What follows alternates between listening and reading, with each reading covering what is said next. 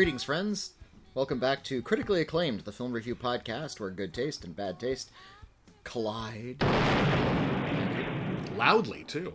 That, that, was, that was a good one. That was a good one. Um, Happened just outside, just outside the apartment. Totally different explosion than usual. Very loud this time. We, we live by a very clumsy airport, and there's crashes frequently, and we Oh my time God. our podcasts. I thought you were going to say we live next to an explosion factory. there you go. It's where the, the climax of most action films take place. You know, like in Blade Runner when Yeah. they're like driving past all those, uh, flying past all there's, those like, big buildings, bursts of big bursts of flame, yeah. flame, and I'm just like, what are you doing in there? the whole building is just a giant hot rod. Like, it's where about do you to think? take off. Where do you think flame comes from? It comes. It's the we have to flame factory. it. They have to build to ship in il- illicit flame ingredients. Uh, my name is Whitney Seibold. I'm a film critic. I write for Slash Film. Uh, with me, as always, is my uh, intelligent co-host. Uh, yes, uh, I'll, I'll just take the compliment this week. Uh, my name is William Bibbiani. I am a critic. Uh, I write for several outlets, including Slash Film, and everybody calls me Bibs. And uh, this week on Critically Acclaimed, uh, it's Labor Day weekend. That's usually a pretty slow weekend uh, for movie releases. Well- People tend to not go to the movie theaters so much and spend like the last week before school starts with their families. Although There's not a lot of high-profile releases that come out like right at the beginning of September. it's it's uncommon. However, the one of the movies this week actually made a lot of money, so you know maybe that tide is shifting. Uh, but this week on critically acclaimed, we're reviewing uh, the new action movie sequel, The Equalizer Three. The new documentary about 1990s straight to video erotic thrillers We Kill for Love, and a film that Whitney saw and I didn't, and I actually don't know anything about it, called Fremont. I'll tell you all about Fremont. You sure will. But uh, you know, as usual, we like to start with the the more prominent release, and uh, this week, that is definitely the Equalizer three. Yeah, The Equalizer 3. Uh, it's the third of the Equalizers, as you can tell by the title. Actually, it's the fifth because there was the TV Uh, oh, well, series, true. two movies, the Queen Latifah series, which is unrelated to this one as I understand it, and now Equalizer three. Equalizer 3. Yeah. Fair. You know what? Yeah. I appreciate the thoroughness. Yeah. Uh, it's the third to star Denzel Washington and to be directed by Antoine Fuqua, however. Yes. Power couple. Uh, this is their fifth film that they've made together because uh, they did Training Day. Training Day, what and did? he did uh, Magnificent Seven.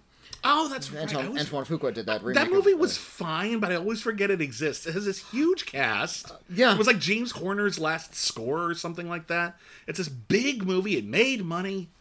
yeah, Don't I- remember it at all. And, and you know what? I gotta say that's kind of how I feel about Antoine Fuqua in general. Yeah. He's he's a mu- he started with music videos. Yeah. His first feature uh, came in the '90s. He did that film with Chow Yun Fat called The Replacement Killers. And that was supposed to be like Chow Yun Fat's big introduction to America. Hmm. It's okay. It's more style than substance. and that's know? and there's Antoine Fuqua for you. Yeah, a little bit. A- Yeah. Antoine Fuqua has worked with many different cinematographers in his career. Mm-hmm. Uh, uh, he he's worked with some pretty prestigious uh, cinematographers, and in fact, uh, Robert Richardson shot Yeah. Equalizer three. Robert Richardson is one of the best cinematographers ever. Yeah, like he's worked Yeah. with uh, Scorsese, Scorsese, yeah. and Quentin Tarantino, and Yeah. shot uh, you know several Oliver Stone movies. Uh, he shot uh, a, few good men. He shot uh, Dudes, the Penelope Penelope Spheeris Mm. Oh movie. Uh, he has worked with Fuqua before. They did that Will Smith Hmm. movie last year called Emancipation, which oh was like which was like I a straight to Apple one. Plus. It was I an Apple it. TV Plus movie. Yeah. Um, uh, but yeah. point being, he's he's worked with uh, Ralph or Ralph Richardson. Yeah. He's worked with he's worked with Ralph Kramden. He's worked with Robert Richardson and on this film. He's worked with a bunch of different cinematographers. He has cinematographers he works with on the regular. Mm-hmm. Uh, and his films always look like shit. Oh, I don't know about don't, that. I don't like the way he has directed his DPs to shoot movies because he tends to, uh, like desaturate the light. Yeah, he likes so that there's like there's yeah. no like real specific light source. There's no outdoor sunny days. Even in No, not outdoor in the- there no. doesn't seem to be sunlight. The, in the one exception Uh, is Training Day, which appears to be set in a boiler. Yeah, because because like it's and LA and it's- and it's hot, right? It So everything's got to be of- orange. It has that kind of like artificial grain added to the Oh, yeah. photography, Yeah, it which was very- doesn't doesn't really. Uh, it's- it was, very of its time. It was stylish, but it doesn't look good. Very of its time. Uh, yeah. And that keep for me that keeps a lot of Antoine Fuqua's films at a bit of a distance, just Mm-hmm. because visually they don't feel. Uh, like there's any real realism in them. There's no grit. There's no actual realism isn't necessarily important, but I think I think in the case of Fuqua, Hmm. uh, who has mostly made thrillers, Uh, mostly, yeah, mostly, mostly Uh, action pictures. Yeah, yeah, a, a few exceptions here and there. Um, I think Fuqua is. I feel like what he's getting at is what we call uh, usually grit. Like Hmm. something there's like uh, it, not, it's not too polished or shiny, right? It's all rough and tumble. But and the- in his yeah. case, it's very literal. Like there's Yeah. there's grit up on the screen. Yeah, I, I'm looking over Fuqua's filmography just to make sure I wasn't forgetting any movies. and And, he- and he's, he's quite prolific. He's quite made- prolific. yeah, he he makes a movies a lot, and um, you know, there's the only movie Antoine Fuqua has ever directed that I thought was great. It's a movie you don't like very Hmm. much, but I think Training Day is great. Uh, I'm, I'm not alone on that. I'm not special. No, no, I, but I'm, I'm kind of the outlier yeah. in that I, I like. I think Denzel Washington gives a great performance. Denzel Washington gives a great performance. I think Ethan Hawke gives a great performance. I think the screenplay is very, very strong. that- um, I, It- the I, screenplay disagree. I differ, but yeah, You disagree, but I actually think that's a really good movie. Um, he's made a, a couple of movies I haven't seen. Like I never saw Southpaw, Hmm. and he's made a couple of thrillers that I thought were fine. Like Shooter is fine. Shooter, Shooter's an airport. it's a it's a fine, it's an airport movie. It's, it's a good. I literally watched it on an airplane W- Perfect, which is a great perfect place spot to put. for it. Yeah. yeah. Um, but like he's made a lot of movies that like should be a bigger deal. He did that King Arthur movie in 2004. Hmm. Uh, which was well regarded at the time, but then Mm-hmm. people kind of forgot about it. yeah, uh, uh, he did uh, the Magnificent Seven, which again, you know, people were said was basically okay. But when you're remaking the critically acclaimed remake of one of the most critically acclaimed movies ever made, 7 mm-hmm. Samurai, okay is not just okay. Yeah. Uh, But then in 2021, he made that Paramount Plus movie Infinite, oh, it was which is abysmal. So Oh my god! I, I run hot and cold. What if the old guard but stupid? yeah, I run hot and cold more colds than hot with Antoine Fuqua. For, for me, it's interesting because I've, I've, I've even interviewed Antoine Fuqua, and he's an intelligent guy, and like I, I've I seen him in interviews. He's yeah. he's he's, in, Yeah, it's fine. he's, he's a, a thoughtful filmmaker. He thinks about what he's doing. I, I think he So, does. yeah. I just think he for it. Maybe it's his taste. Who can say? But the majority of his films are they average out to just okay. In fact, I actually made this joke in my review of The Equalizer 3. The Equalizer is literally the title literally means that which makes things average. yeah, yeah. It this is all going to equalize out, okay? This is all going to be. Uh, And, and I'm looking at the Equalizer movies, which, again, Denzel Washington's only ever made two sequels in his entire career, and they're both Equalizer movies. There's something about this he likes. I don't know what. Hmm. I think he uh, he I think he likes the character. yeah. I think, uh, like a lot of actors, he likes to be seen as a badass. Sure. Um, look over Denzel Washington's filmography. How often has he played like a sniveling, cowardly character? He doesn't do that. that- no, no, He tends to play rare, very yeah. confident characters, or Yeah. or even if he's playing a character like Roman J. Israel, who's like a little bit uh, Mm. withdrawn, he at least is expert in something and is Mm-hmm. Yeah. resolute about something. That's true. That's true. He definitely has a Um, so- persona he likes so you know yeah. he- here he is he gets to play this kind of legacy character from the tv Mm-hmm. show and he gets to kick ass and murder a bunch of people and look really tough doing it and he's 60 so I great guess, I guess I just don't understand. I, I'm always the one thing I kept expecting Denzel Washington to do, and it can't be the filmmaker because he ended up working with the filmmaker at least one or two more times. Uh, was he made? He starred in Devil in a Blue Dress, Yeah, which is Carl one of the Franklin movie, best. yeah. Carl Franklin, brilliant filmmaker. Carl Franklin. should have been a lot of easy rawlins movies Should have been a lot of uh, Easy Rawlins movies. It's based on a series of novels by Walter Mosley. It's about a black private detective. They're great. I- I've only read a few of them, but they're great. And like, I've, I haven't read the books i've just seen the movie yeah, I, I read Devil really in a Blue movie. Dress, and I, I read one of the later ones, and I forget which one. But um, they're great. Why didn't we have more of those? I know that movie didn't make a ton of money, but it's it was- so well respected. it's like a little indie picture You'd- it wasn't you'd yeah didn't think- knock, knock doors over You'd think that Denzel could have like gotten some money because they're not super expensive movies either. I don't know. That one always weirded me out. So we made a bunch of Equalizer movies. The first Equalizer movie is fine. Hmm. That's it. That's as far as I'm go. He he used to be like a spy, badass, serial killer, He's- he's an- assassin for the government. I think he, I think he's like an ex-marine and Yeah. uh, became sort of like a, a freelance drifter, like Renegade or the Incredible Hulk. Well, he, but he but the Renegade and the Incredible Hulk and all of those, you know, The dri- the helpful drifter yeah. genre t- of TV, which was really big in the seventies and eighties. It's what Samuel L. Jackson said he was going to do at the end of Pulp Fiction. Um, that stuff happens to them all the time. In the Equalizer, the first Equalizer, he retired from the business, and his wife had died, and that was very sad.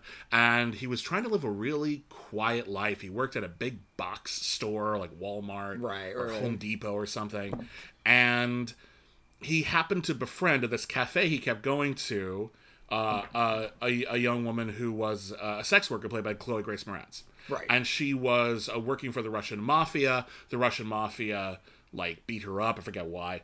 And he said, "Okay, well, I guess the entire Russian mafia has to be killed today." And he goes and kills the entire Russian mafia all by himself. It's fine. It's an okay action movie. They followed it up with the Equalizer 2, and there's only two things I remember about the Equalizer 2 Okay. which I thought was pretty subpar. Uh, one, the bad guy turned out to be someone he used to work with. I don't care. Uh, and then two, the climax took place. It's a shootout in the middle of a hurricane, and it's so. oh, that's right. th- these Uh, other the- these other movies are actually pretty like muted in their presentation of action, and that was so over the top. I, I found it comical. the actual plot I didn't remember much of Yeah. uh, in Equalizer 2. Um, and and the action was so-so. Yeah. Uh, there was a scene early in the Equalizer 2 where a bunch of like disrespectful frat guys, like who were up to no good and were abusing mm. people. He. That was a good scene. He broke into like their high-rise condo and mm. he killed one of them with like the edge of his platinum credit card. I remember that I- scene. you're right. That uh, was a good scene. I can't so- believe I forgot that. so yeah, that's he- that's maybe the best scene in all Sla- the Equalizer movies. slashing Chad's throat with a credit card was a pretty good. Well, I think he's I think he's an Uber driver in that He's one Uber too. driver, and when yeah, he so leaves, just- he's just like leave a five star review. yeah, that's right. Could you please leave a five star review? Um, and I, but what I liked about the Equalizer too, and here's what I remember about it Uh-huh. was, uh, you know, he's sort of this vigilante. He'll you know kill people, but he's Yeah. also a, a a strong member of his community. He Yeah, believes in community. And there's scenes in the Equalizer 2 where he's doing things like cleaning graffiti off of buildings.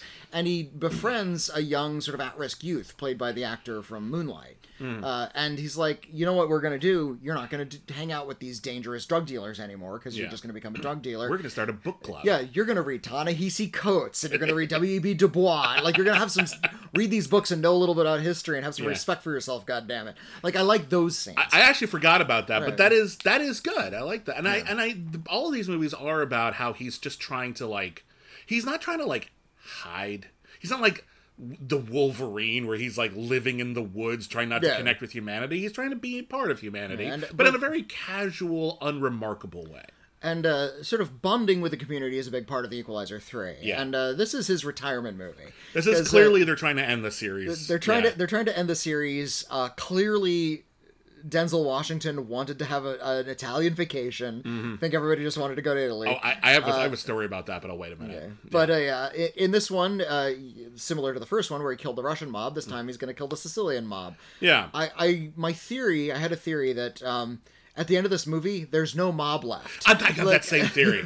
Because seriously, he's such an efficient killer. Like we, there's a sequence at the beginning, and we mostly see it through flashbacks later, mm-hmm. where he's killed like literally dozens of people all by himself, and then later in the movie, they, like it climaxes with a scene where he also kills dozens of people all by himself. And they're all like higher ups in the local Yeah, mafia. and these are yeah. all people who are like genuinely like everyone's like really afraid of them, and they've got the whole city wrapped under their thumb. These are these are not amateurs. These are like tough people who ordinarily would be the ones you would assume would win in an, an mm-hmm. altercation like this.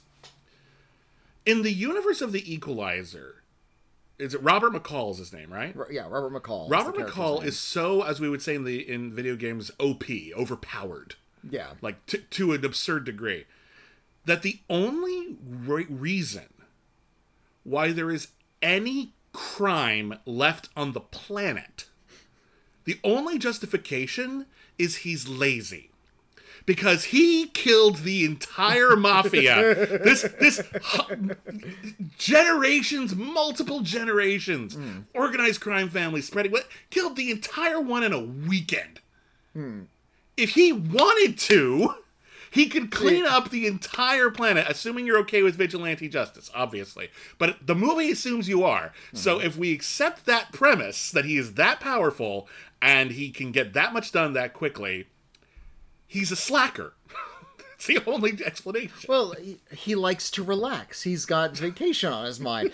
Uh, his excuse in this movie is that he gets shot in the back right at the beginning of the movie, and he spends Yeah. a. Uh, and here's what I like about this movie, Yeah. and kind of the, the Equalizer movies in general is that there actually is a lot of downtime. Yeah. and they're not blistering balls to the wall action. They're not desperate to get your attention. They're actually like in much more action movies in the 70s mold Mm. where it's like a character piece and there's a couple of shootouts. Yeah, yeah. But the shootouts are hopefully exciting enough that it still feels like an action Well, movie. I mean, right at the beginning, he stabs a guy in the eye socket with the barrel of his gun. Like he sh- Yeah.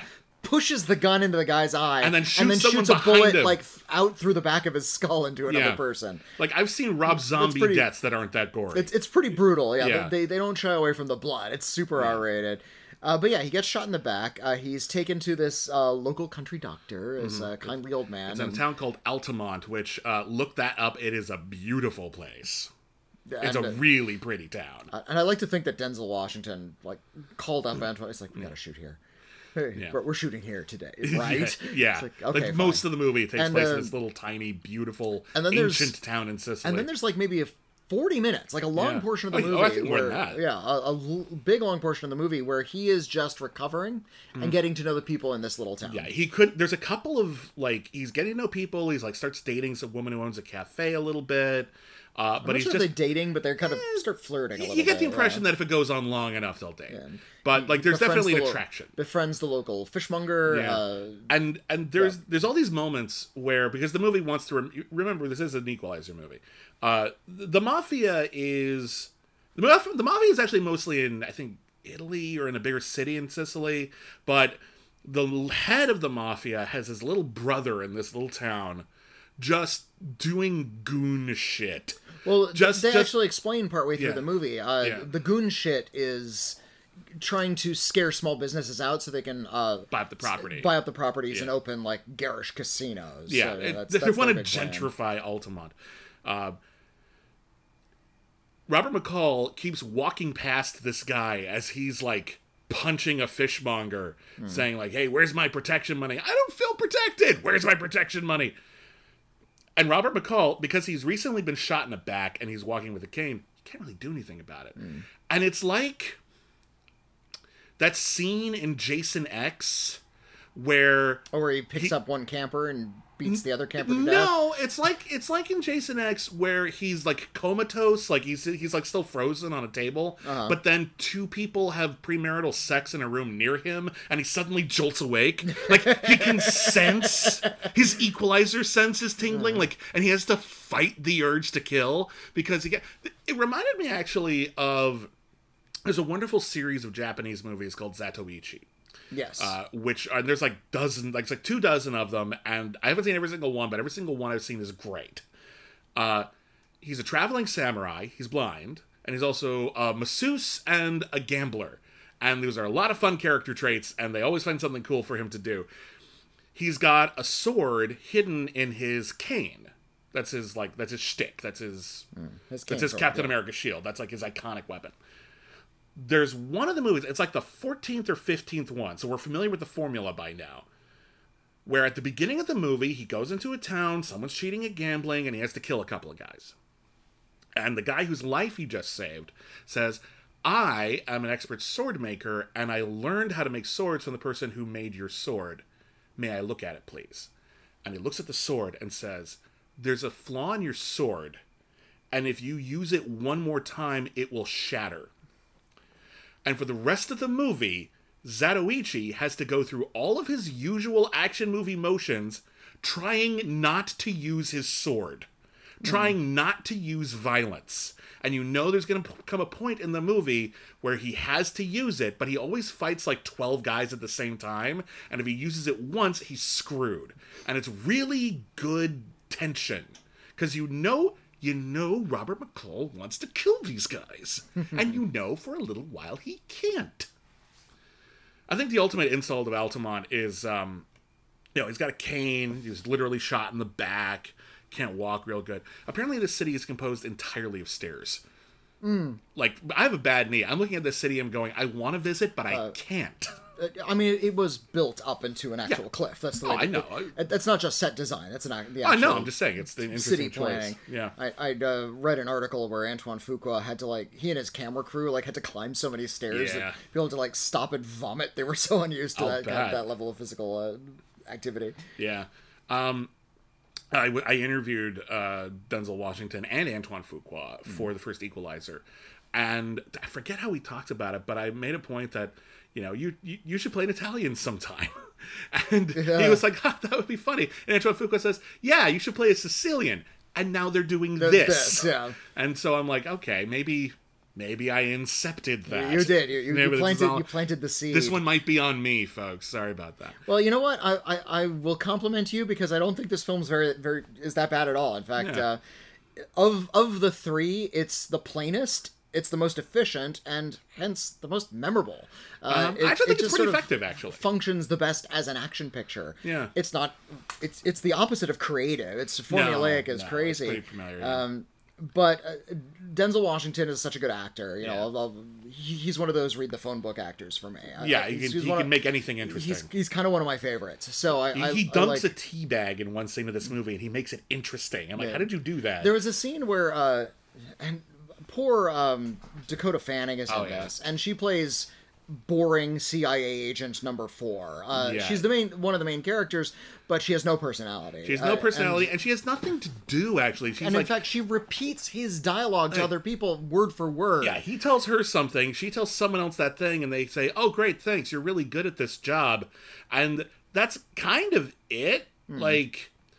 You keep. But, uh, expecting that to pay off in some way, and the only payoff we get really is just her being in the movie because they were in Man on Fire together when she was a little kid, and reunion, yeah. and they're very they're great in Man on Fire, and there's like a, there's a, they're only in like three scenes together in this movie. There a couple of times they talk on the phone.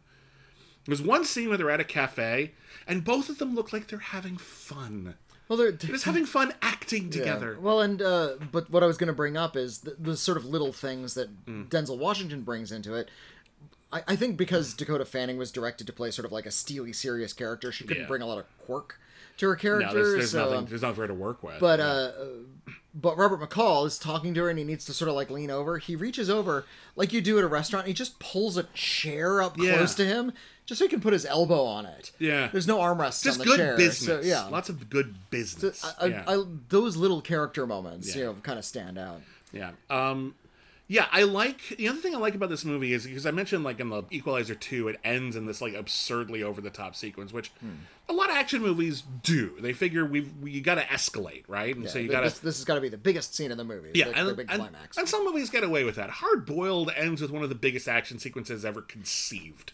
And that's that movie. So it's and it starts with one of the biggest action movies ever conceived. And in the middle, there's one of the biggest action sequences ever conceived. That's just a movie of excess, and it kind of works in that environment.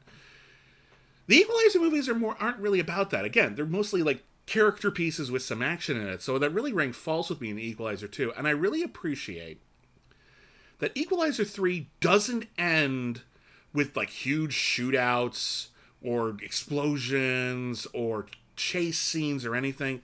It ends, and I, I don't want to like give it away, but it basically ends more like a horror movie and a way that's like kind of satisfying. Robert McCall is the monster. and Yeah, has to, like- like, stalk and kill a bunch like of you, bad you've done this thing and now I have to be like Michael Myers killing mafiosos. Great pitch. And yeah, and, and what happens to like the central bad guy, who's of course named Vincent? Uh-huh. Um, Is pre- is pretty great. Let me look up the. Oh, we, we haven't mentioned any of the Italian actors' names. Yeah. Um, uh, Well, most but- of them have anything to do. The guy who plays the cop, Yeah. I forget the he, the character's name is Gio. I forget the actor's Uh, name. Eugenio uh, Must, you can do it. Mastra, Mastrandrea is his name. Uh, this the, the actor's fine. This character is one of the most pathetic he characters I've gets ever seen in any so action movie. on in this he, he saves Denzel Washington's life, Hmm. And then he his family gets roughed up in front of him. He gets the shit kicked out of himself in front of his family. He gets like humiliated in front of an entire town. He gets like his ears shot off. These Hmm. are all separate scenes. Like throughout the movie, this guy can do no right. Like everything he does is just destroying him. And it gets pathetic after Hmm. a while. like you start feeling really bad for him. Um Yeah. So um but yeah, no, I actually I mostly like this. I think this is a this is a solid relatively mature, formulaic, but relatively mature thriller. Denzel Washington's good in it. Dakota Fanning is completely wasted in it, and that's I mean, just sad, honestly. Like, it, honestly, she doesn't even need to be in the movie. Like, she doesn't. He, he does most of the work. She doesn't really do anything. Like he reports it back to the government, but It feels we like- don't need that subplot. it feels It's- like they just wanted to work together again, and so they invented an excuse. And I Hmm. guess that's okay, but it's kind of a waste of time. Yeah. At least the audience's time. Um. So um, but yeah, no, I, I I dig this one. I think this is at, this is easily the best Equalizer movie. Yeah. Uh, it's not amazing, but it's better than the first one, and I kind of like the first one, and it's a lot better than the second one. Which, a few a few good scenes aside, ultimately I didn't think worked. Yeah. Um, it, it is it is kind of frustrating that uh, there's so little to say about something like the Yeah, it's, it's- Three. it feels like an episode of a show. This should be like this happened this week, and then we move on. but I, I appreciate the the sort of trimness of it. Um, I, I remember when John Wick first came out, the first John Wick, and how uh, how Efficient, it felt. oh yeah, it was It, like we were so used to these big high profile myth heavy kind of action pictures, and here was something that was pretty simple, it was pretty stripped down. and then they turned it into something. Morning, myth-heavy, morning but- assassin, a morning assassin uh, is is attacked by gangsters. He kills the gangsters. Uh, they Yeah. kill his dog. That's the ultimate crime. and therefore The- he has an excuse to kill everyone and they they've had, ever yeah, met. And they had one little bit of interesting mythology that they sort of hinted at, which made gave the film a little little extra twist, Mm-hmm. Little where- flavor. Where okay, and there's a hotel and it's for assassins. Oh, isn't that interesting? That's fun. and yeah, then they started making more and more of these things. By the time we get to part four, it's three hours long. Yeah. Uh, there, there's so much mythology, you don't know what who is working for what side anymore. Yeah, it's got a, got got it got pretty ridiculous by the second half of John Wick 2. Yeah, yeah. Like by the second half of John like if, well, when, yeah. at the end of John Wick 2, when they revealed everyone in New York was an assassin, it's like, Yeah. what, what are we doing here anymore? What, what, how are you, you? You all have to have other jobs, right? Like you all have. There's can't possibly be There's, that there's, much work. there's to more assassins than victims at that point. How do you? Okay.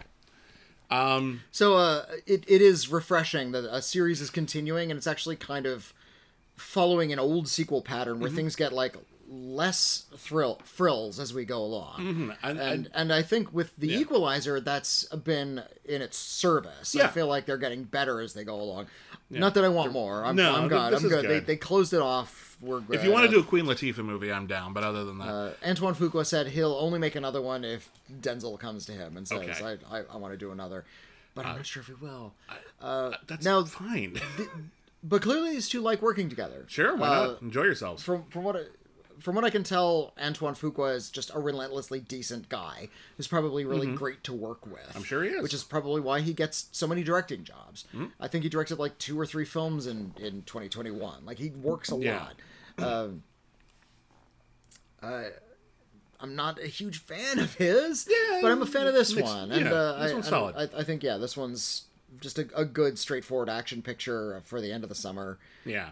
For an end of summer movie, this uh, yeah. is quite strong. and Yeah. it's only astonishing when you com- sort of compare it to the glut of a lot of the other action films on other side of it. Mm-hmm. Uh, if if you want something like this, though, I wish you could just go to your local video store if you had one. Mm. Go to the action picture, find anything made from like 1982 to 1987, Mm. uh, any anyone, and you haven't heard of it. Maybe it has Cameron Mitchell in it, and uh, throw that on. You'll probably get a pretty similar Who, experience. who is um who was the warrior of the lost world again? Something Ginty. oh, Robert Ginty. Robert He's- Ginty. He's the Gintiest. Yeah, yeah. Rob- Find something Robert the Ginty was pa- in that wasn't Paper Chase or paper War of the Lost World. guy.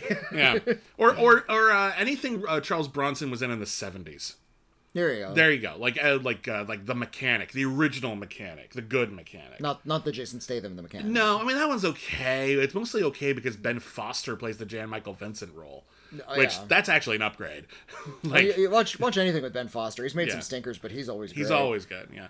Um, all right, well, let's move on. Oh, what, what do you want to talk about? You want to talk about the film? I saw the film you saw. Tell me about these erotic thrillers because there, Okay. there's there's a lot of ground to cover there. Yeah, it's a lot of ground to cover, and the movie wants to cover a lot of it. It's two hours and 40 minutes long, which is about right. twice the length of any of the movies that it's I was talking about about. to say, si- sixty of those minutes are devoted entirely to Shannon Tweed. Uh, not as much as you'd think, actually. Oh. Um, in fact, she's probably the most prominent person they didn't get, which is a bummer. Uh, but some of you might not like, know what we're talking They didn't about. interview Shannon Tweed. I, I assume they tried, but they didn't. Um, or they didn't use it. I don't know. Um, the 1990s were an interesting decade for cinema. We talk a lot about the independent movie boom, for example. You know, the rise of CGI and uh, blockbuster filmmaking. Uh, you know, the the irony wave after Scream. A lot of interesting things going on. But one of the things that was also going on was due to the incredible prevalence in the 80s and 90s of video stores. Like uh, you, you probably know the big chains, Blockbuster, Hollywood Video, but there were also your various mom and pops wherever you lived. And, Um, and, only the mom and pops hmm. carried the porn. That's true, and this is actually this is relevant. Um, when video stores first Yeah, that, that wasn't out, me just being flippant. no, no, no, This that, is that- significant. that's yeah. significant. When video stores first became a major presence in, I think they started in like the late seventies, but they were really kicked in in the eighties. Uh, movie studios were actually really slow to Hmm. get their movies out there on home video. Like a lot of them, they had these huge libraries, but they didn't put them all out, and as a result, Well, they didn't know if the market was there. They yet, didn't know. So They- they, were, they- were, you know, I'm not. I'm not even. I'm not judging them, but it- this is what happened. The movie studios could have filled those shelves right away, Hmm. but they didn't, and this left a lot of room for smaller movies, independent movies, straight to video movies, to actually not only come out but compete Hmm. with those major movies, and because those movies had actual scarcity to them. You could go to a video store. You could go to a video store and say, I would like to rent Top Gun. And they'd say, I'm sorry, we're out of Top Gun. But you still want to watch a movie something tonight. that- You drove all the way here. W- Maybe we should explain. They only had finite video cassettes. They Uh, did. the big hits, like at a local mom and pop, maybe they had three copies. Yeah. Three other people wanted to see Top Gun. And they got there before you. They're at other people's houses. Yeah, that's you don't it. get to see that. You have to rent something else. But you you came all the way here, and so what people would usually do, and I worked at a video store, what they would do is like, okay, well, you didn't have what I wanted. what else is here? yeah. I'll try something new, and people would actually. You don't see this as often with streaming. You either find what you're looking for, or you specifically look for something else. You're not just like stuck with whatever they have, and you have to try something new. So people would rent whatever, Hmm. and they would rent. And some people would rent like. 10 movies a week. Oh, yeah. And they would run through the big stuff because the studios didn't put out that much. And now it's straight to video land. And there were a lot of low budget horror movies. There were a lot of low budget uh, uh, erotic films. You could get pornography at a store that sold or rented pornography, or mom and pop stores, which usually had a pornography section. Usually in the back, there was often There's a like maroon cur- a little curtain. curtain they would Yeah. hang in front, hide in front of it. Uh, however, the bigger stores, the blockbusters, didn't carry movies that were X-rated. It was R-rated, or you fucked off. Well, and there was a, a there's a, a lot of controversy about Yes. that. Um, I, I, the rumor at the time was that the owner of Blockbuster Video, like the CEO of the company, was like a, a Mm-hmm. Stringently uh, Mormon, uh, anti-sex kind of uh, a person, Mm-hmm. and uh, and as a result, not only would they not stock pornographic films. Mm-hmm. Uh, or, or even softcore porno- pornography couldn't get like even Playboy videos. Mm-hmm. Uh, they would also edit films without filmmakers' knowledge. Like Hmm. th- this was the rumor, and some people maintain that this is true. Uh-huh. I've Uh, never actually people- run into that in the wild. I have, so An I R-rated believe movie? it. An R-rated movie What did you run where into? scenes were clearly taken out. Which- I saw which a horror movie called Incubus. Okay. About uh, it's like a, a demon that sexually assaults people. That's what an incubus is. Yeah, it's So, an incubus. yeah, so, um, sense, yeah. and there's a, a scene with a librarian who is going to be attacked. So she's like walking around, Mm. and there's spooky music, and there's camera angles where something's about to attack her. And she walks down an, a- an aisle, turns a corner, hard cut. She flies through a bookcase, like already having been attacked. Oh, so Something they cut that happened that, was scene. cut out. But did they did, And, did uh, Blockbuster do that, or did someone do that to get it released in America with an R rating? Blockbuster did that because I looked up Incubus and other cuts of it because this is also something that happened because I, I worked for Roger Corman for a long time Mm-hmm. and he did this.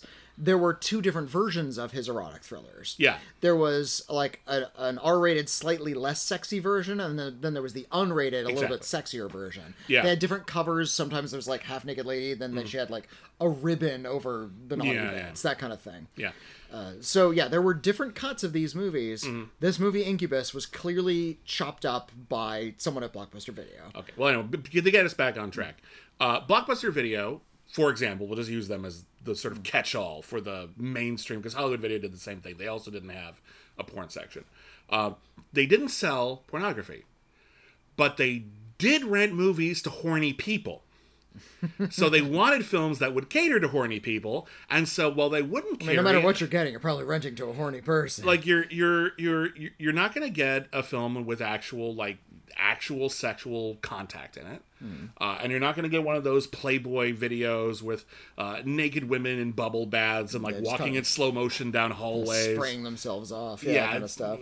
whatever um but if you couched your eroticism within an actual uh, narrative and you took it a little bit seriously you looked like a real movie and then they would release that and there were a lot of filmmakers, a lot of young filmmakers, a lot of genre filmmakers who were just eager to make movies and ambitious and took that opportunity. And these movies had budgets, not huge budgets, but you could make like one movie for like $800,000 that was like an erotic thriller in 1991 that was going to go straight to video.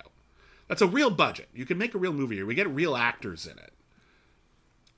They would do it. And they would make them en masse. They would release like hundreds a year sometimes. Oh yeah, because you could shoot these things in Yeah. like a couple days in some cases. And then when basic cable was started to, to come in and people would like, I can pay the extra twenty dollars a month to get the Spice Channel, or I can just stay up The- the- past the, Spi- eleven. the Spice Channel, which was hardcore pornography. It was. It was, but it was pay per view. You had to pay for it, extra for it.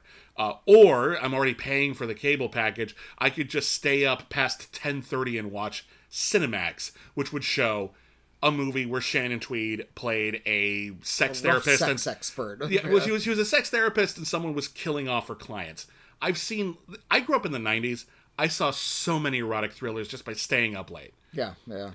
I quite a few of them I saw clips of in this movie. Th this movie, uh, We Kill for Love, which is about that wave and about that history, and explores those movies, the people who made those movies, the stories of how those movies got made, some of which are very fascinating. They explore the many, many, many tropes that are in all of them. Like eh, all of them have someone who drives a red sports car. Everyone, everyone the has a details. ceiling fan. Like Yeah, it's- yeah. everything takes place in a posh area in Los Angeles. Like there's a lot of recurring themes and a lot of the erotic thrillers of the era. Um, they explore their commonalities, they explore the various themes, they explore the concept of erotica and what is the difference between just erotica and an erotic thriller, and they go into great length about how the erotic thriller has its roots mostly in film noir, where people's uh, temptations and vices would lead them astray and into the world of criminality, danger, violence, the femme fatale in the 1940s and 50s, your Barbara Stanwycks, if you will, uh, and how they led directly to films like Body Heat, and how films like Body Heat and Dressed to Kill by Brian De Palma uh, sort of laid the foundation for the erotic thrillers that would come, and- about how and, Fatal Attraction I was led, say, led to uh, the, the title format. There's uh, Adrian Lyne, Mm. Paul Verhoeven, and Zalman King were like the three there's a big. The there's a three big huge ones. section of this movie on Zalman King. Yeah, and and good Zal- with good cause. Zalman King was a big deal. Um, there's so many of these movies,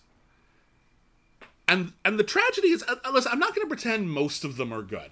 Most of them are quite bad, but they are interesting because they represent a lot of uh, sort of social mores or phobias of the time. I'm gonna say uh, Yeah. a, a lot of these uh, erotic thrillers are trying to, at least in my experience. Yeah, yeah. And I've, I've seen Zalman King movies. I- Sure. I've seen Wild Orchid. Mm. I know it's a scandal. well, Zalman King didn't really do as many thrillers. He did a lot more dramas. That's true. yeah. And you're right. also- the, the Red Shoe Diaries is Zalman King. Yeah, which is an erotic. TV series, I think, on Showtime, hosted by David, David Duchovny. Duchovny. And he stuck with it even when he was doing the X Files. Yeah, because Like, he was committed. He, he believed in that stuff. Yeah. Um.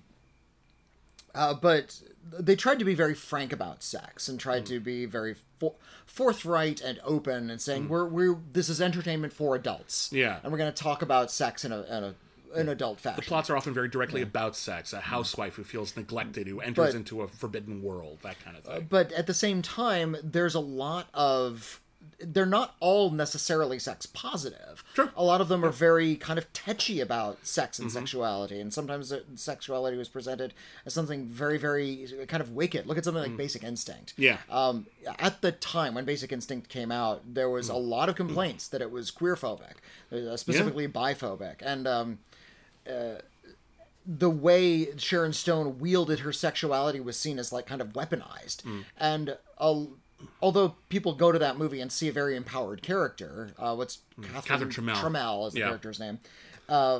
She's still tell- villainized. She, yeah. yeah, she's still the villain of the piece, and it's about the Michael Douglas character and how he is being threatened by her sexuality. Yeah. So uh, Well, that, that's that's a big part of it as well. Um, yeah. I heard a, re- a really interesting conversation with uh, Amy Nicholson and uh, I think it was Heather Matarazzo about Fatal Attraction. Yeah, Fatal, there's a lot of Fatal Attraction and too. how um, Fatal Attraction was made by a man, and it's about the male character. Yeah, it was written by a man. And It was written by a man. And so a lot of the criticism about that from male critics Mm-hmm. uh, was about the sort of fear of pissing off the woman you're having an affair with. It's all Yeah. about the man's anxiety. Yeah, the the man chose to have an affair, and that backfired on him. He tasted of the forbidden fruit, and now he's being punished by the Mm. so universe. Yeah, That's that's the way that movie was made. Uh, but you listen, he has an affair with Glenn Close. yes, uh, and hearing uh, Amy Nicholson and Heather Matarazzo talk about Mm-hmm. it, they see it entirely from Glenn Close's perspective. Uh-huh. Why is she drawn to this man? Why Yeah. does she have an affair? She's actually wronged by his behavior. She is. Uh, he's made certain promises to her. You know, she's presented as this sort of mad harridan in the movie, but there's actually a lot of justification for her actions when There you look at that movie from uh, the right perspective. It's just not about her. Uh, here's the thing, though. This is actually something interesting. Fatal Attraction. It may not be a straight-to-video movie, but it's so key to that genre that the, this movie has quite a bit of time on it. They interview the writer of it, Okay. who also wrote. There was a, I think it was like a TV movie that it was based on. A lot of the dialogue is exactly the same. oh wow, okay. uh, and uh, Fatal Attraction was a huge hit. And when they, sh- it was one of the, it was he, they say in the movie, I don't know how true this is, but it was one of like the first like big hit movies that had like test audiences said this, and so we dramatically changed the ending. oh, okay. Uh, I don't know how true that is, but that's what they say in the film. Um, the original ending of Fatal Attraction, without giving a lot away, uh, was a lot more tragic. The one that we got, the ending that was reshot, because audiences it's really lurid. There's a lot of violence. there's a lot of yeah. violence. It, it turns into like more of like a slasher movie, like right at the end, and it becomes more about Glenn Close's character being this like demon that's trying to inf- infiltrate this family unit, and she has to be like destroyed. Um, that's not what the original ending was, and the writer said he was actually like at the test screening or heard about the test screening and was appalled that the audience hated the Glenn Close character because they went out of their way to try to consider her sympathetic. And the audience was so puritanical about this interloper hmm. infecting a family unit that they like basically demanded the ending be changed. And he said it was up to it was his job as the screenwriter something he didn't want to do hmm. change the movie to tell Glenn Close that they had to reshoot the ending so her character doesn't have a tragic ending but instead becomes a supervillain. Yeah. and apparently they, they cried. Like it, there was actually thought about that at the time. Uh, it's just the audiences demanded it. People looked at it through a certain lens. And fatal attraction is very very key here because at the heart of a lot of erotic thrillers there is the desire fear for se- female well sexuality, fear of yeah. female sexuality but fear of sexuality in general Yeah. um, the idea that there is a baseline standard of normality and maybe it's boring maybe it's uh, whatever but people are tempted to leave this very Reaganite era idea of family unity uh, and leave into the world of forbidden sex. And there's always a punishment for it. Maybe you get out okay, maybe you don't. But it's a no. dangerous world. Nobody enters the world of like rough sex and sexuality and think, "Oh, this is good." and then that's the end. And that's the end of the movie. That would be I'm very good here, pleasant, but that's not an erotic thriller. That doesn't you don't have the thrill element there. Um, so there's a lot of solid explanation or uh, exploration rather of a lot of the various themes of these movies. There's a lot of really good interviews, very illuminating interviews. A lot of people who made them. Uh, and I learned some stuff I didn't know, and that's really, really great. And again, this is a genre that is mostly, if not forgotten, swept under the rug a little bit the vast majority of like the movies they show clips from, I'm impressed at the work that they did tracking them down and cleaning them up because these movies, a lot of them aren't available anymore. You can't find a lot of them.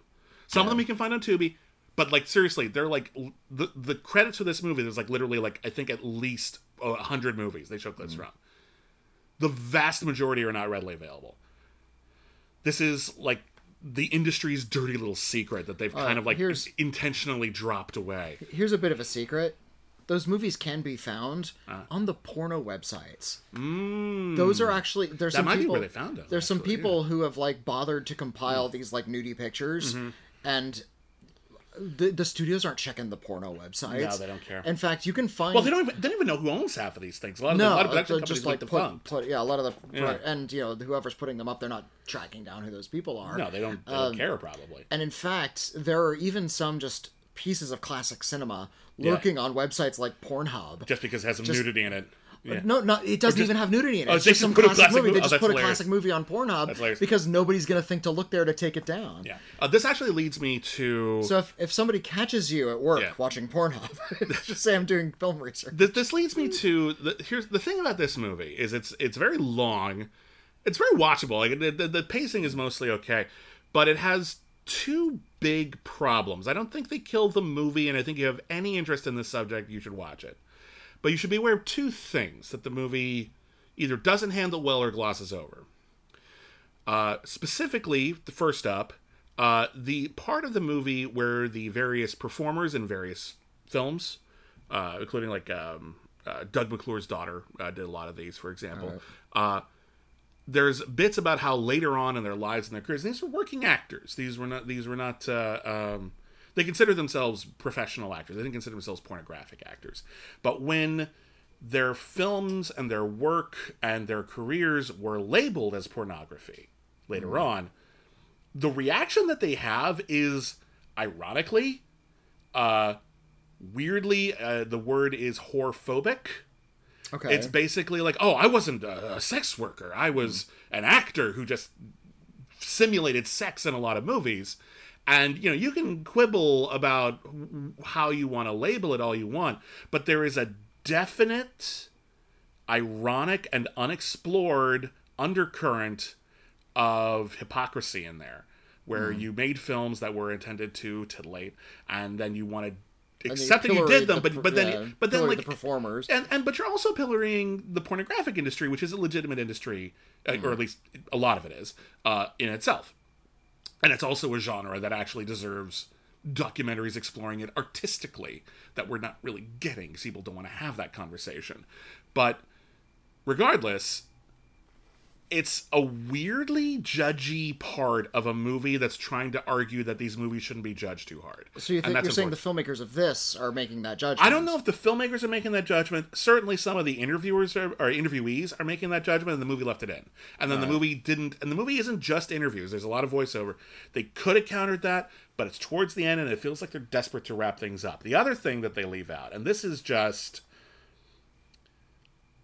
either the movie should have been a little shorter and more focused, or they needed to make time for this because it's actually a big deal the movies that this movie talks about are there there's some queerness in them there's some you know the occasional there's- lesbian there's- sex yeah, scene there's or the- three-way There's a, there's a few bisexual women. There's no bisexual men. no uh they're but even then those were mostly uh for you know to titillate the male audience Yeah, Th- there's- a lot of them are made for women too they're a lot made from women's perspectives or at the very least encouraging men to consider a woman's sexual perspective which is a good thing but these were very hetero movies Yeah.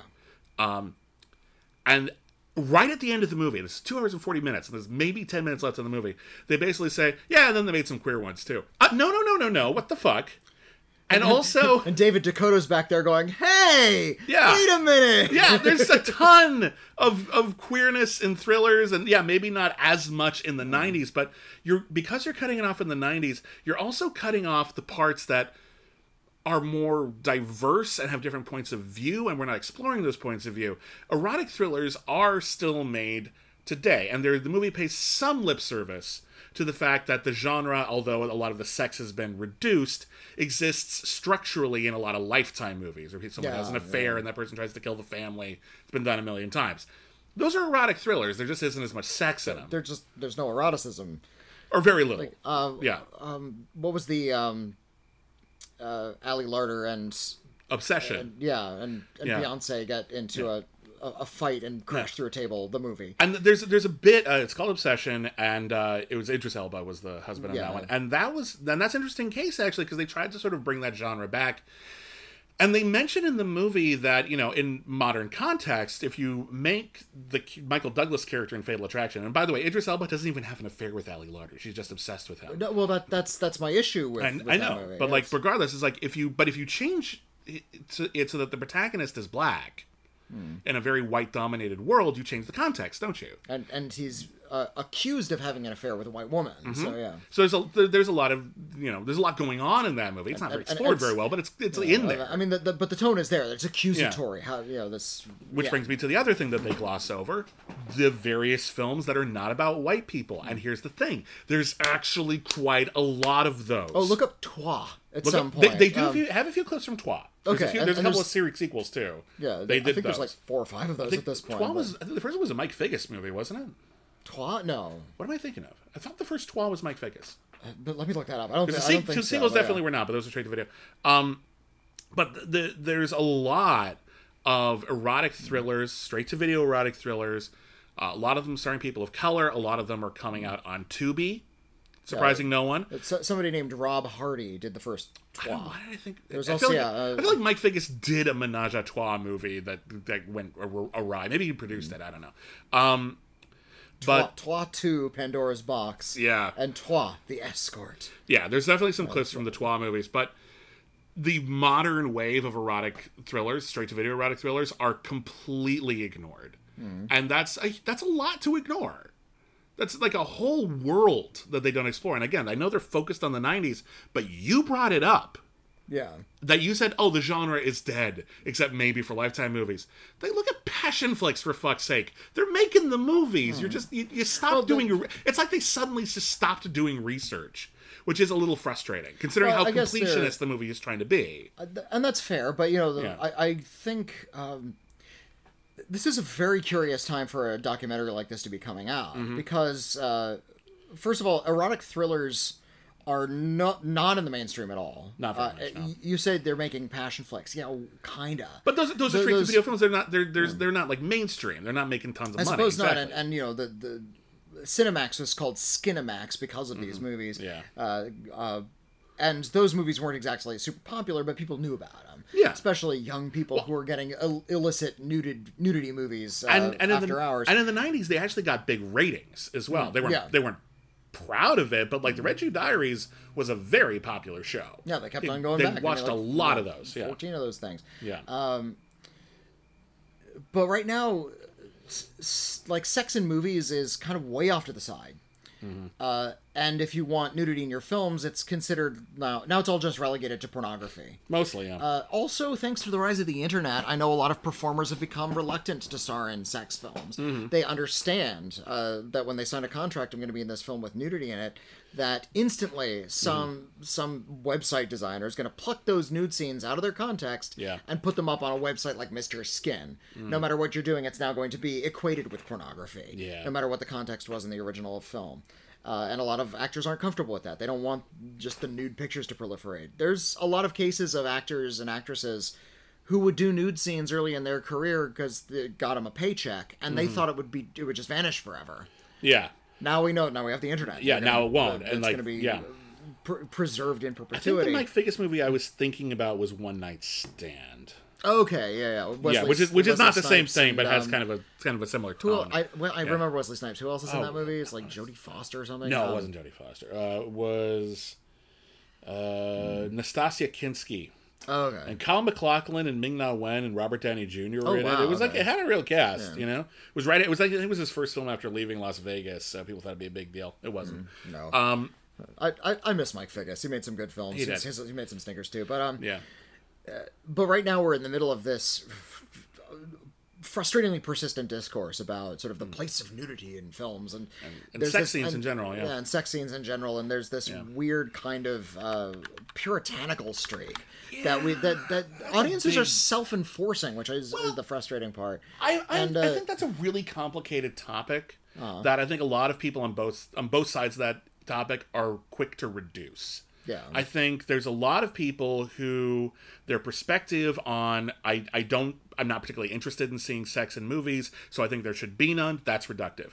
I think there's a lot of people who are fine and interested in, hmm. uh, fine with and interested in seeing sex scenes in movies, whether or not they're important to the plot because it's part of the human experience both of these things are reasonable. It's okay to say I'm not interested and I I, I don't want to spend money on that. You know, I hmm. don't. That's okay to say what you want. Hmm. It is okay to say what you want that you want more eroticism in films. Both of these things are fine, but on one hand, you run this risk of stigmatizing portrayals of sexuality in the media, which leads to again more whorephobia, more demonization of sex workers. Their jobs are hard enough as it is. if there's no sex there's no queer sex and then Also- there's no queer people Exactly. Then you Uh, run into yeah. representation issues. On the other hand, and this is something I don't see a lot of people saying, uh, a lot of these uh, so-called sexless movies Hmm. that Hollywood is making, and everyone's just like, "Hey, this is unhealthy." Uh, speaking as an asexual, Hmm. uh, there's also an element of this that maybe is unexplored on both sides of that debate. That we've had a lot of films kind of from an asexual perspective, in a uh, narrative sense, r- rather- intentionally or otherwise. I was, I was going to say it's it's certainly Yeah. not intentional. Uh, and Perhaps not, what- but it's still it's still what- in the media. What I would like to see if if this Yeah. is being told from an asexual perspective for a character to say that. I agree. I, want that in dialogue. And It's again, like we- if, if Iron Man said, um, or uh, Iron Man is. Iron Man, he wouldn't, but he, like you he know, has you know, yeah. girlfriends, but if one of the characters, like Yeah. Captain America, it's like, Yeah. oh, I'm not going to date Peggy. I'm actually just not into sex. Well, and you can, but there's also asexuality is a spectrum. You can be romantic, but just not want the actual sexual a- a- intercourse, for aro example. yeah, yeah, yeah. There, there's that. It's a whole world that honestly, I think a lot of the discourse about this is kind of ignoring. And again, you know, yeah, it's not explicitly stated, but a lot of representation isn't explicitly stated before it is explicitly stated. There's the entire movie, The Celluloid Closet, about that. Yeah. So. I, again, I don't know if that's intentional or not, but speaking as someone who is ace and is, is in that spectrum, um, I feel like we're being a little rude about that. And this whole thing, like, oh, if you want to have, uh, uh, if you don't have sex in your movies, you're being unhealthy. I'm like, or you're ace. That's got to be okay Well, too. Like, we're I- being a little dismissive. I think, and that's something that's. But this the, the, the discourse that I'm hearing isn't Yeah. coming from ace people. It's coming. I think from, we're not- It's we're not coming. being listened It's coming to. from. Well, maybe not. There, but, there's, uh, I don't, I don't feel that that's a very welcoming space for me to speak up. I suppose not. You know, Uh, because and- people are saying you you're unhealthy if you're not interested in sex. Well, but and I'm that- like, this, hey, this is gonna um, this gives you an opportunity to say I don't want to see sex because I'm ace, Well, I- not because I'm a prude. I, I am a I, am fine with seeing sex. I have no mm. problem with it. It's mm. just I also when there isn't sex in a movie, I don't feel like it's missing. okay. I don't think to myself, you know, what this movie needed was a few sex scenes. Like, I, I it, it, if there is actually justification for it and it's not there, fine. But I'm noticing that a lot of movies don't actually need it. Hmm. And I think that that's okay Yeah, to say. It's okay to say okay just to my say taste that, falls but, to I um, don't really feel like seeing a lot of sex scenes. Much as if you said, I don't really want to see a lot of action sequences.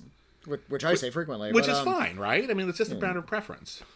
So I think there's more. I think it's a really complicated conversation on a variety of levels, and I think just putting out a tweet about how all of this is bad or all of this is bad is not getting into it enough. There's a lot more Yeah, to it. so. But in any case, back to this movie. Um, if you have any interest in erotic thrillers as a genre, in film noir, in the history of '90s cinema, and the history of straight-to-video cinema, uh, in this very specific topic. Um, this is definitely a good movie. There aren't a lot of other options about this type of material, and I think they do a mostly admirable job.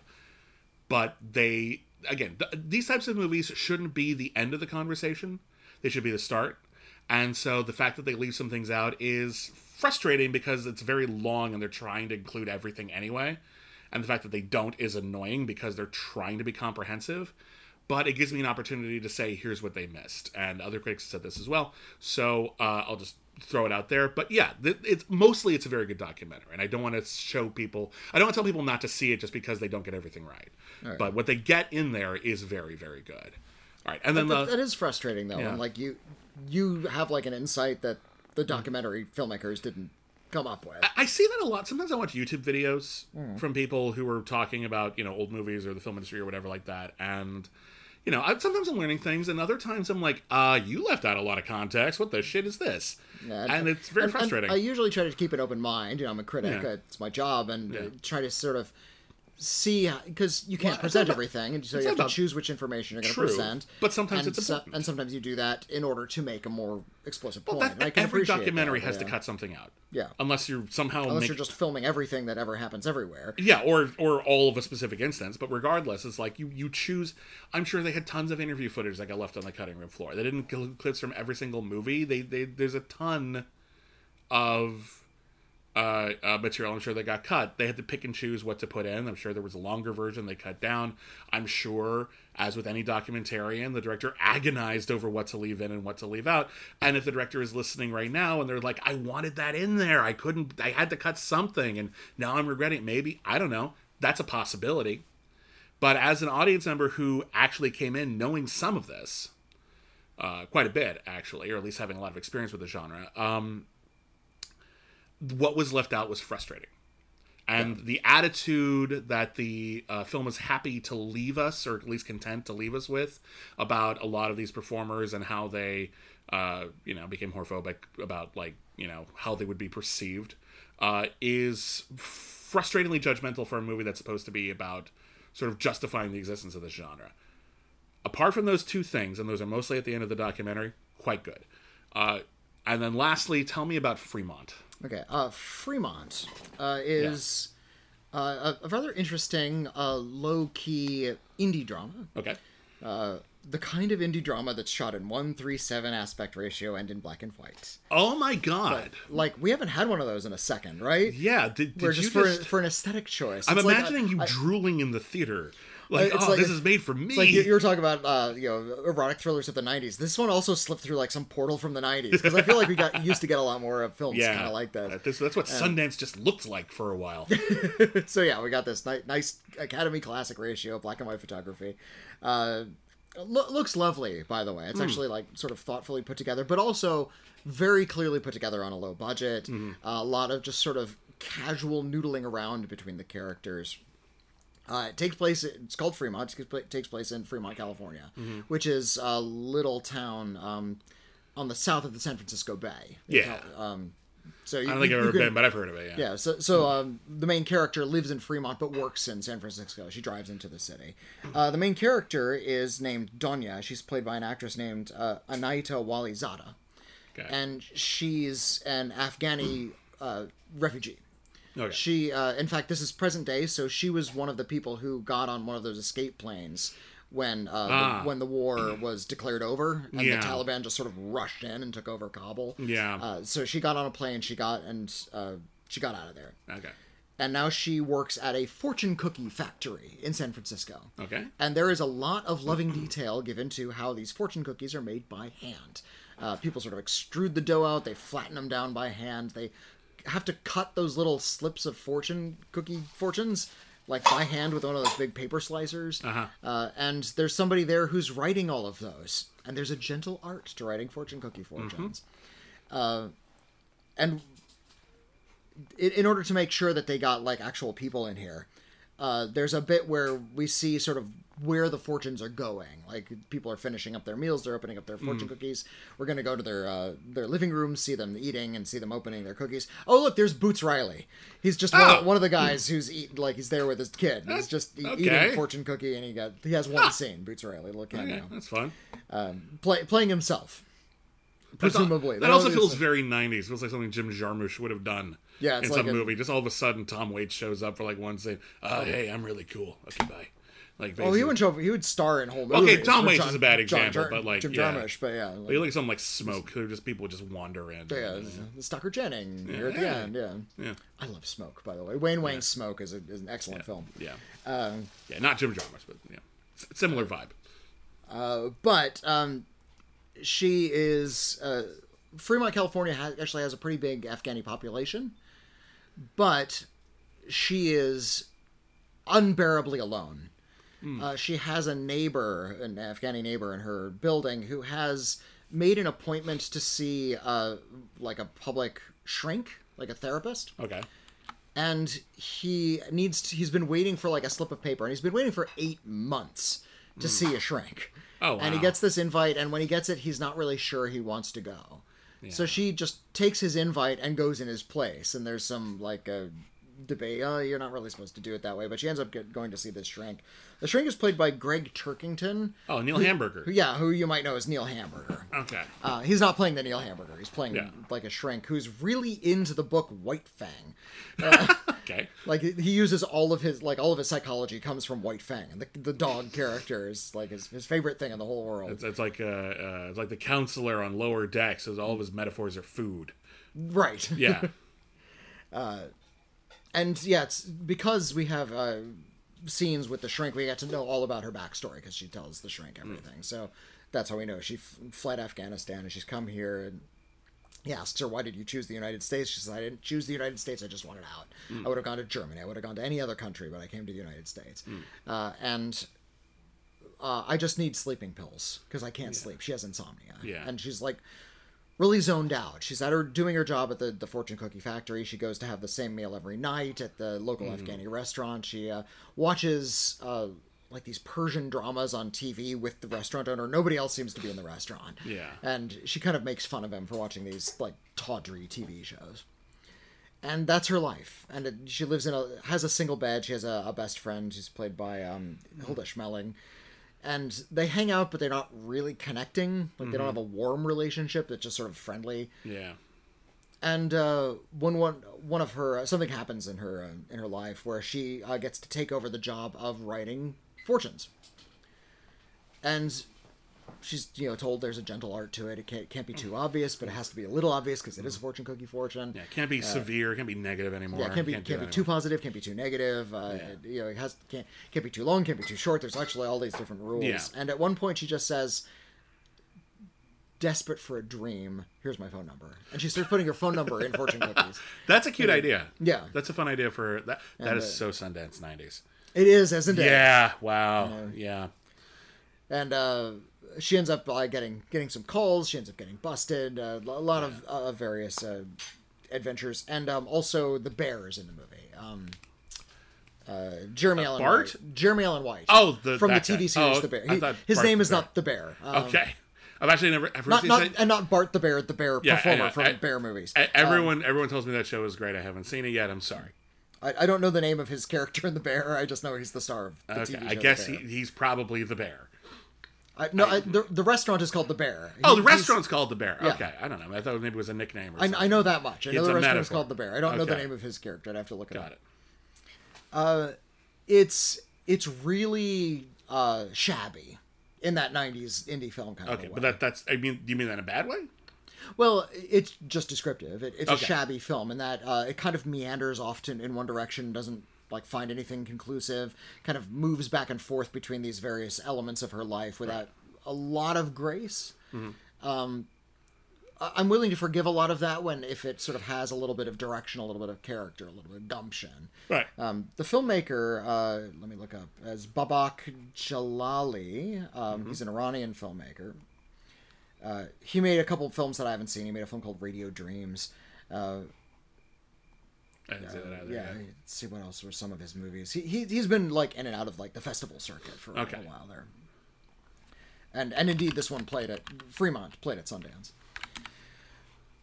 Uh, he he still feels like he's um. There are certain filmmakers who kind of stay within their indie roots, who never kind of move into like bigger uh, areas. You think of somebody like Hmm. Hal Hartley, or or, uh, or more so Henry Jaglom. Uh, Yeah, if, if you if you know who. Henry Jaglom is, like he, he only ever made like really tiny budget movies, and that's all. I think that's all he ever was interested in doing. Like there, you're not going to tap Henry Jaglom to make Iron Man. Uh, Could we though? Because I think that would have been great for everyone. that would have been really interesting. he could have funded a million of his movies, and everyone would have literally had a much million more of his movies. Yeah, everyone could have had a much more interesting. Hmm. I I don't like Iron Man. Uh, that would have been better if Henry Jaglom had directed. Tanna Frederick would have a mansion. Uh, okay, Tanna Frederick was the actress who was in all of Henry Jaglom's movies. Henry Jaglom made a lot of movies, uh, like just sort of these like little independent dramedies. Uh, very prolific. He made one after the other. His most famous movie. I don't even know. I, it's been a while since I've even thought about Henry Jaglom. Hold on, I'm gonna look over his filmography and just see. Henry Jaglom. Good old Henry Jaglam. Yeah. I don't know. I'm trying to think. I, what what would people would people know him now? Not really sure. Did we just blow up someone's mind and tell him Henry Jaglom exists? Henry, yeah. Um, Tanna Frederick has has is his wife and has been his wife for a while, uh, and he's been making movies since the seventies. Um, He has made one since 2017. Oh yeah, he hasn't made a movie for a couple of years, Train to Zakopane. Uh, I don't. I don't even know if I'm pronouncing but it has that right. but it has Tanna Frederick in it. of course, it fucking does.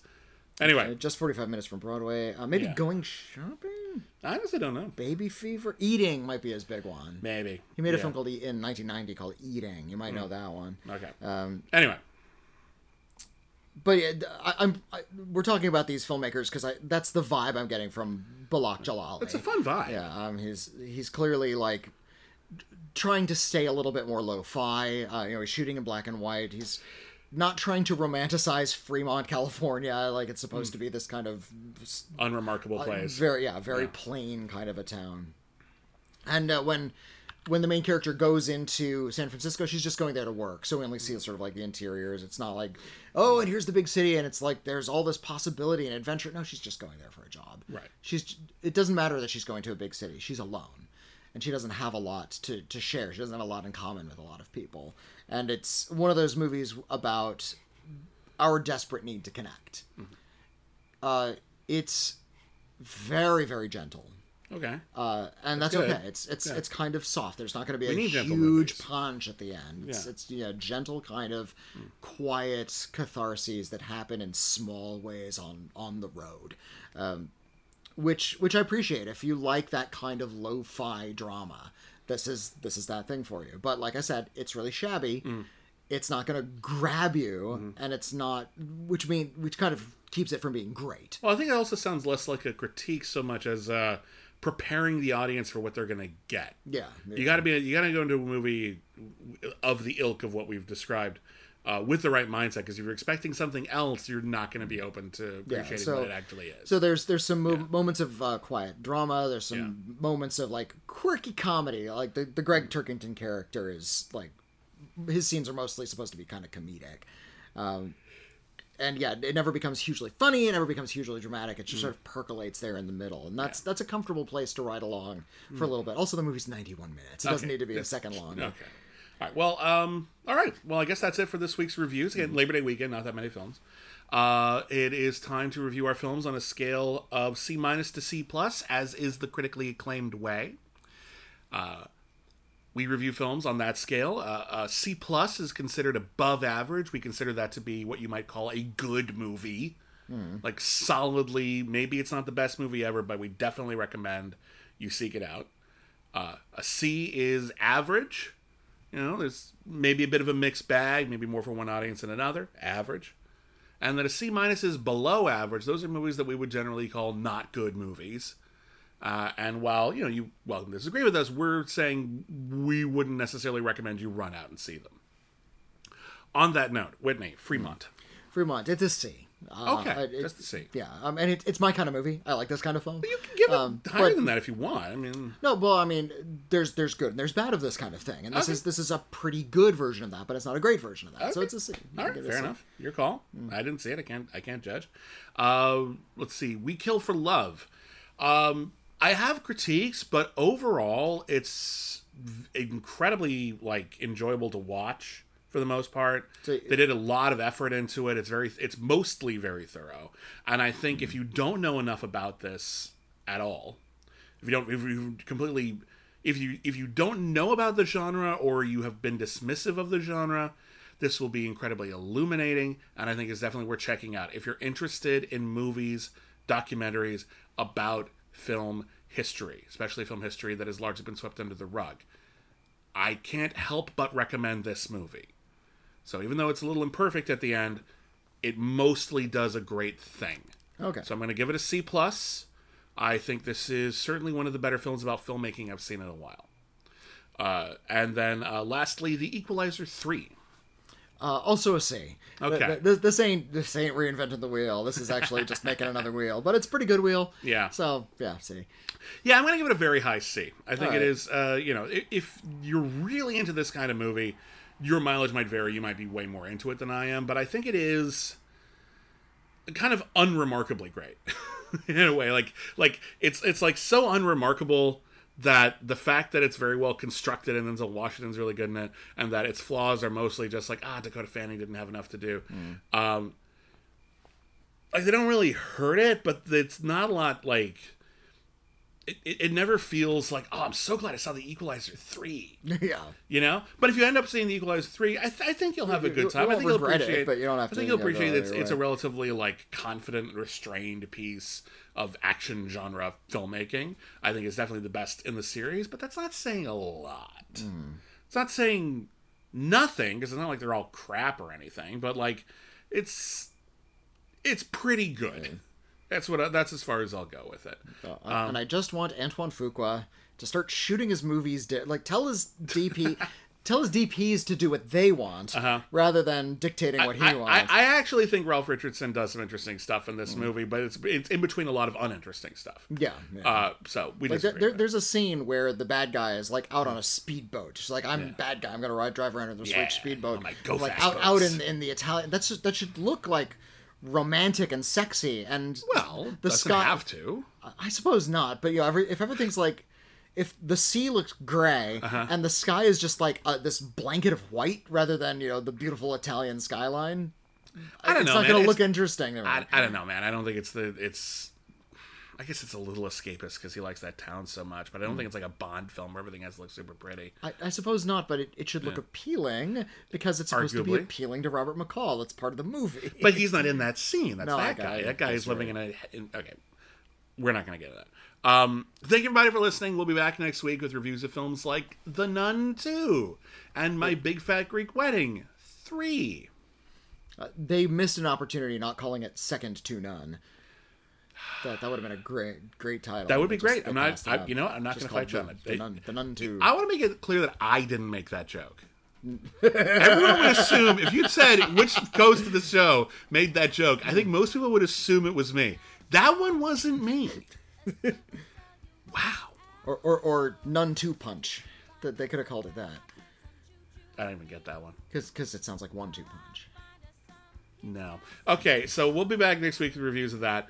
Uh, thank you, everybody, for listening. Thank you for joining us. If you want to talk about anything we discussed in this episode, Except my puns. Don't write about that. I Please know. I know they're terrible. uh, if you want to talk about anything we discussed in this episode or anything at all, you want us to espouse on any topic of your choice, you can always email us. Our email address is letters at criticallyacclaimed.net.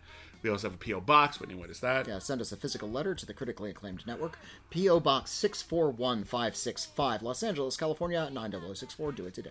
Yep. Uh, we are on the various social medias uh, at Critic Acclaim on Blue Sky and Twitter. I am at William Bibbiani on Blue Sky, Twitter, and Instagram. Uh, same, uh, same, same socials. I'm at Whitney Seibold. Uh, and uh, thank you to all of our patrons. Without our patrons, we couldn't do this. If you want to listen to our new episodes ad free, you can join our Patreon. Even $1 a month, you get that. Uh, and uh, we also have a lot of exclusive shows over there. So that's patreon.com slash critically acclaimed network. Thank you to everyone who pitches in. It means a lot to us. Thank you, everybody, once again. Have a great week. And never forget, everyone's a critic. Ah! I want to go to the midnight show. I'm sorry, what?